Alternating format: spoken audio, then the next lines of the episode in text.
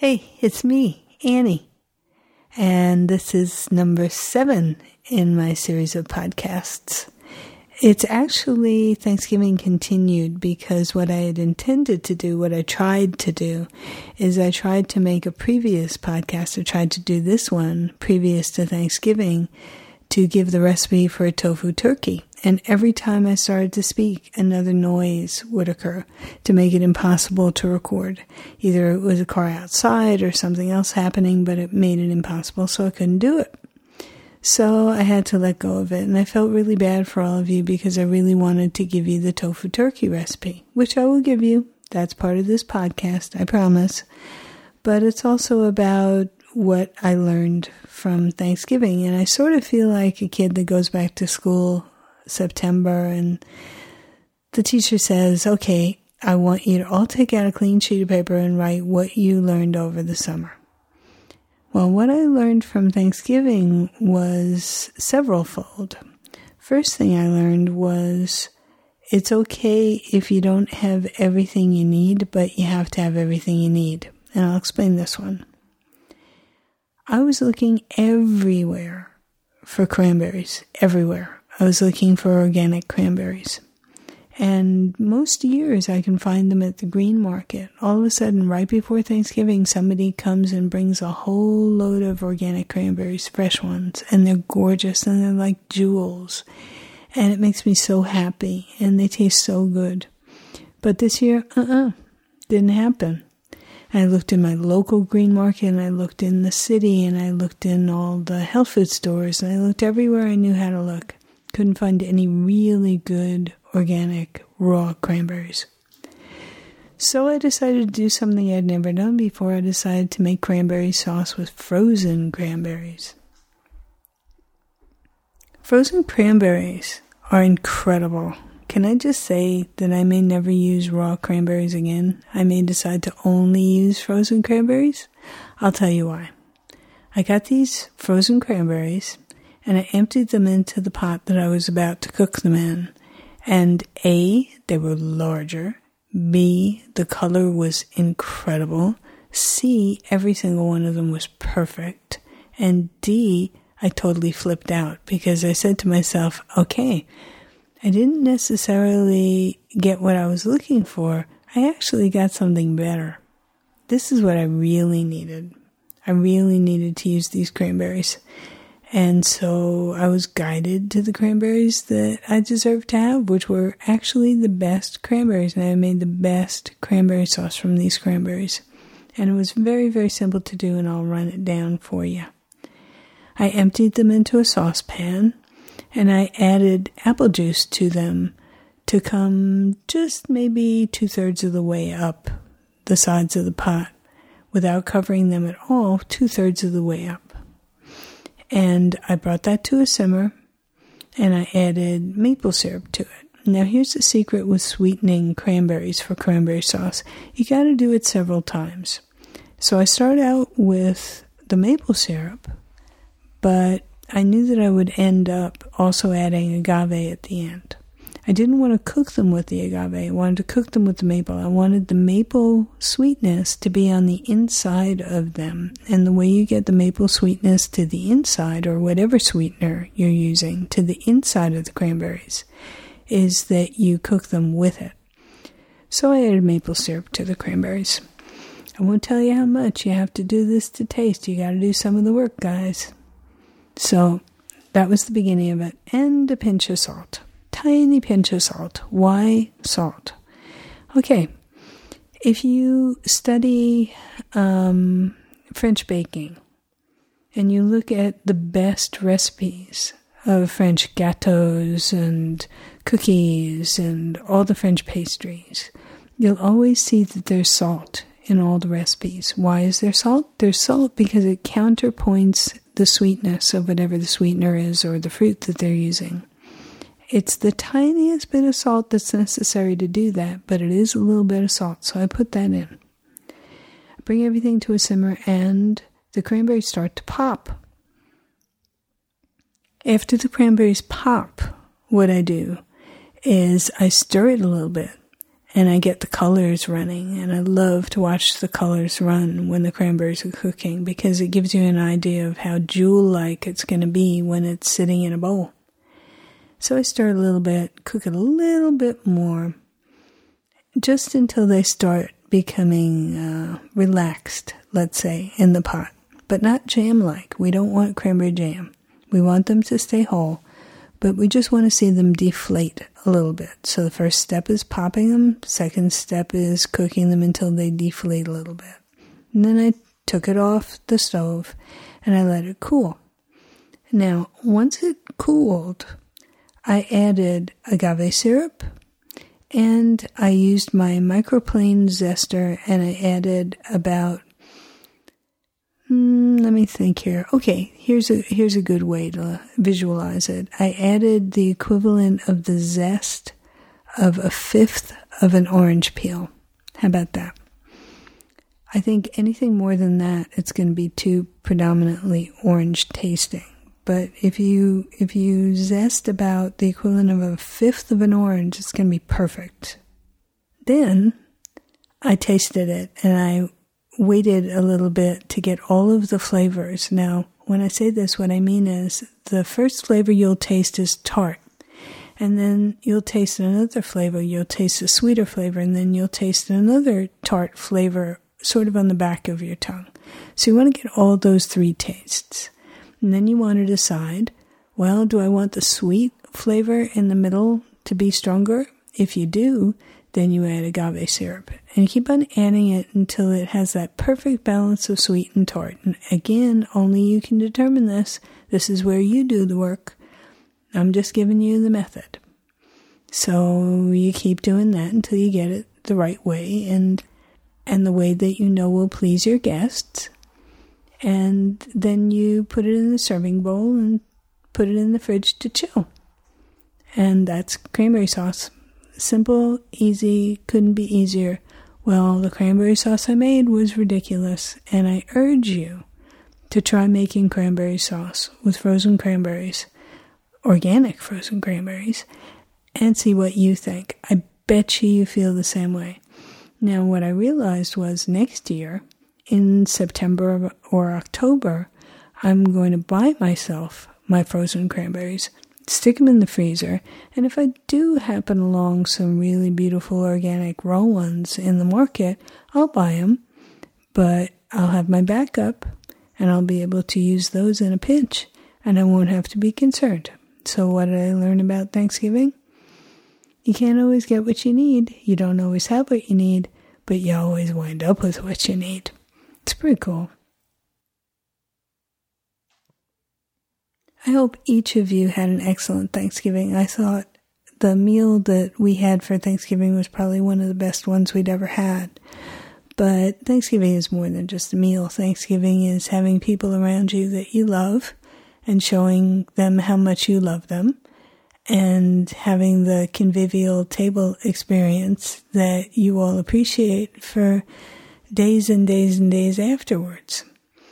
Another thing that I had at my Thanksgiving table was that we bought the Knudsen's sparkling pear cider and we served it in these beautiful glasses that I had gotten as a present from a dear friend of mine, Ralph Wright. I'll give him a little shout out here. I love you, Ralph. You're awesome. And they're these wonderful glasses that have black glass bottoms and sort of flute tops. They're very, very lovely. And we served the sparkling pear cider in those. And it was perfect with the meal because it's not very sweet. So I would suggest that you take a look for it during the holidays and try serving it with your holiday meal. It really acts as a nice counterpoint to the rest of the flavors. And now we come to the tofu turkey. Now, tofu turkey is something that I've been making for more than 30 years. And when people ask me, well, what are you having for Thanksgiving? And I run down all the side dishes, which amount to an enormous amount of food. They said, yeah, but what are you having for turkey? Are you having Tofurky? Are you having one of these things that you buy frozen? What are you doing for the turkey? And I tell them, well, I make tofu turkey. And they say, yeah, the stuff they have in the freezer. I said, no, no, no, I make my own tofu turkey. So here's the recipe for my tofu turkey. Now, again, we're coming to a part of the podcast where I confess that I was lacking one ingredient this Thanksgiving that I normally have an abundance of. For some reason, I had run out of powdered ginger, powdered organic ginger. I always have tons of it in the house, but for some reason, I had been using it at an enormous rate, and there wasn't enough left to do the tofu turkey. So, what did I do this year? I substituted raw ginger. It wasn't the same. I really needed the dry ginger.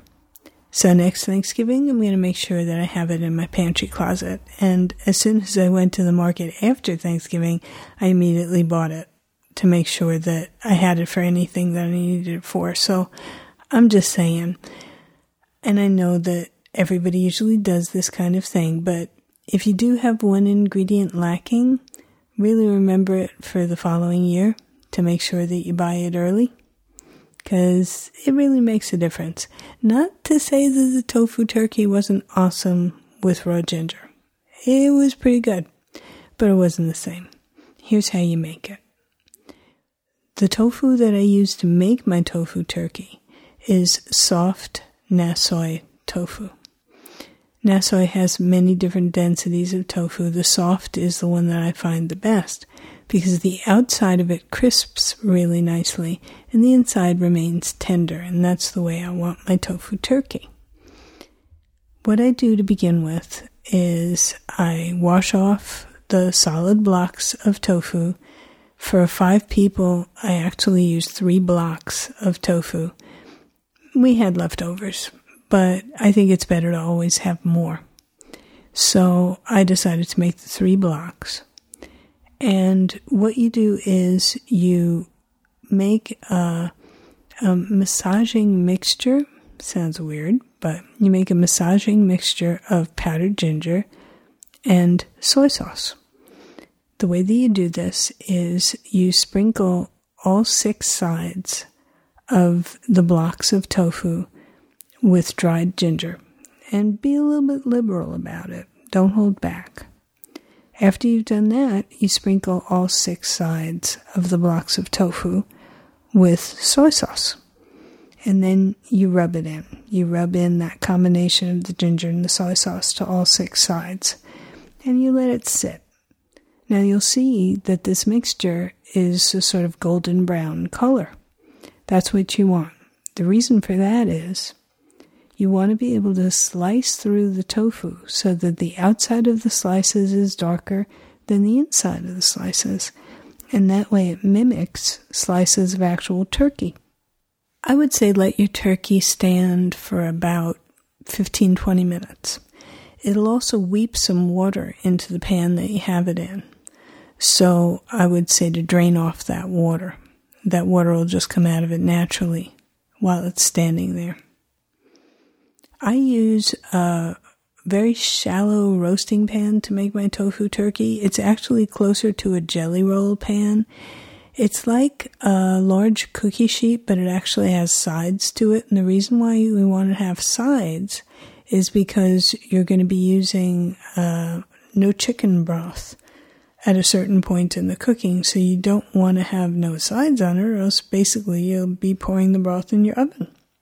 What you do to make the slices is you take your knife and you start slicing diagonally through the tofu.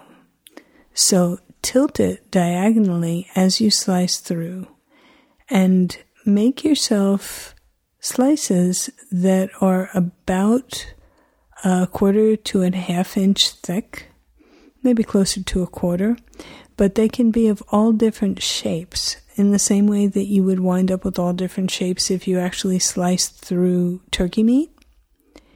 So as you slice them, lay them out in the pan that you've had the tofu sitting in. And lay them out so they're not overlapping. And make sure that each one has its own little space on the pan. And do this with all three of the tofu blocks or however many tofu blocks you're using for the people that you're serving. Now, once you've done that, you'll see the inside is still white, like tofu is, but the outside of the slices is colored with that darker color. It's really cool. Then, when you've sliced all of the tofu, drizzle all of the tofu with some olive oil. Rub the olive oil into the top of the slices and put this in the broiler of your oven so that it gets a chance to broil. Now, I watch mine pretty carefully because I don't want it to burn. I don't want it to get too dark. I just want it to get golden and I want it to let go of more of its water. And it'll do that. Then all of a sudden, you'll see that the water starts to evaporate and it starts to get drier in the bottom of the pan. When you see this happening, turn each of the slices over. Take the pan out, turn each of the slices over, put the pan back in. Have this uh, maybe cook for another five minutes or so and take a look at it. What you want to do at that point is you want to pour in the no chicken broth that I spoke of to reach maybe halfway up the slices of the tofu and put it back in under the broiler again. Now you'll see that this will glaze the tofu slices a bit. So cook for five minutes or so Take it out, turn them over, put it back in again. Check the tofu again after that long and see how it looks. At this point, usually I add a little bit more no chicken broth after turning the slices over yet again, and I put the tofu in the oven at 350. The reason why I do this is I want it to cook slowly and absorb that no chicken broth. So that's what I do. And once you see that the broth is almost completely absorbed, you can take it out and cover it.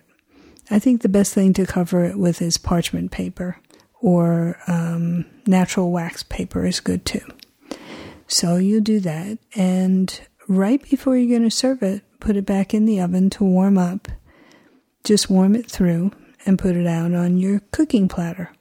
It's friggin' awesome. You're going to love it. It's also great in sandwiches you can use it for a lot of different things for the leftovers, if there are any leftovers, which normally they're not.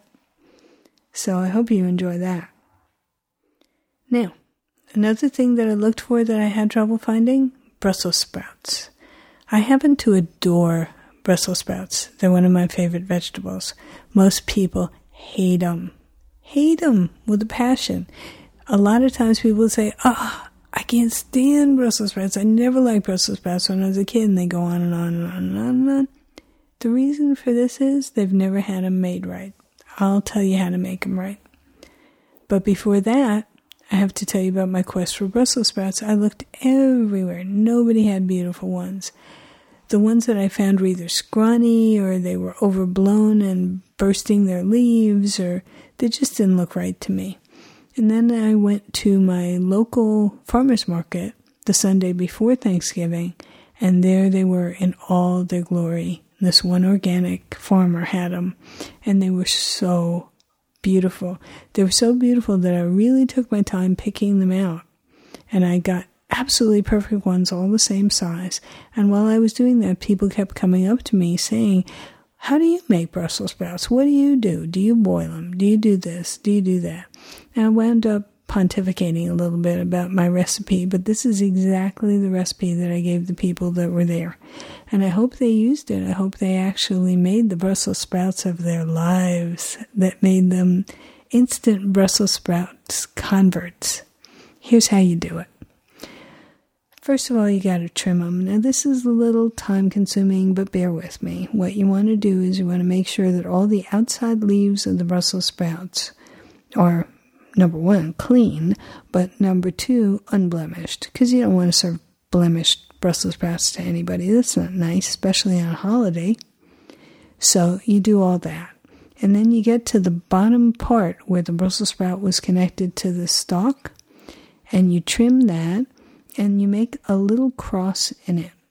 The reason for doing this is it carries the heat up into the Brussels sprout.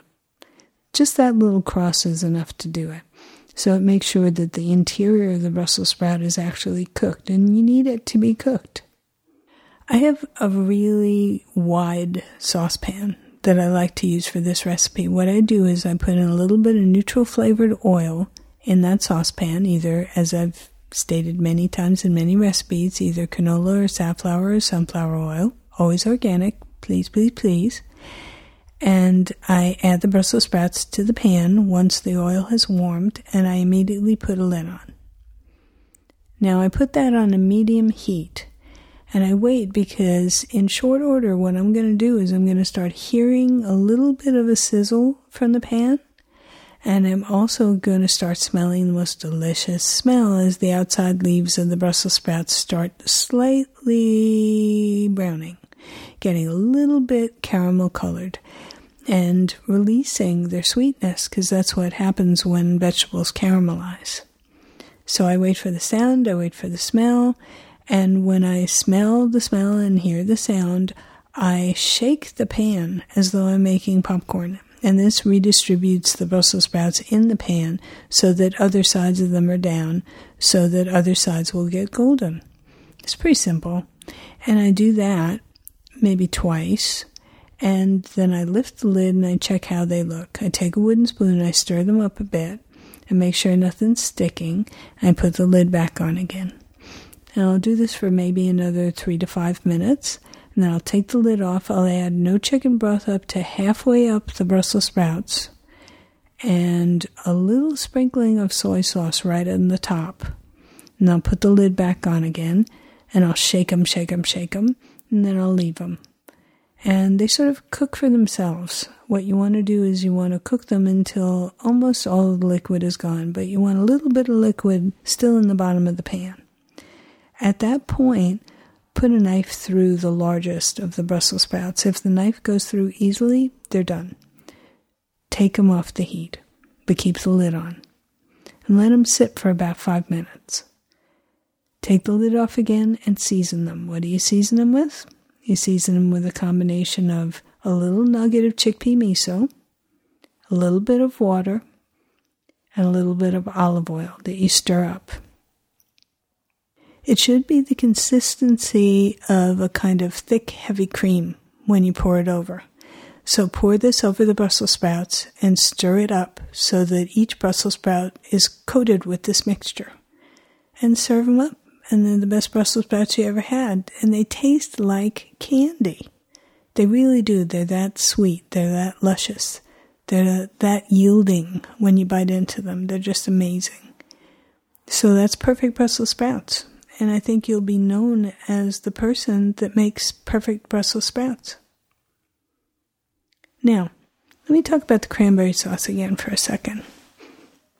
I do have a secret ingredient in my cranberry sauce.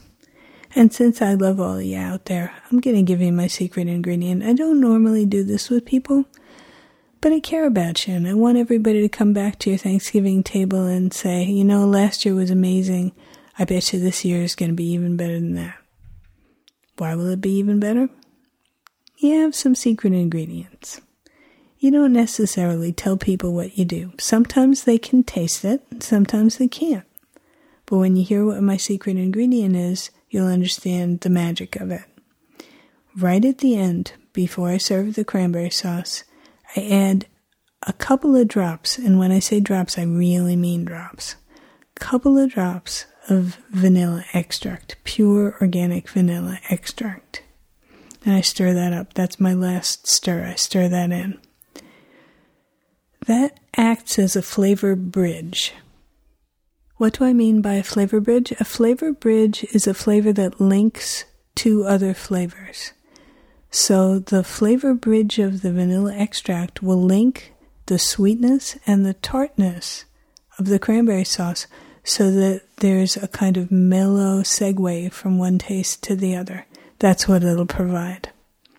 Never put it in when the cranberry sauce is still warm, or else it'll evaporate and you won't get the true flavor.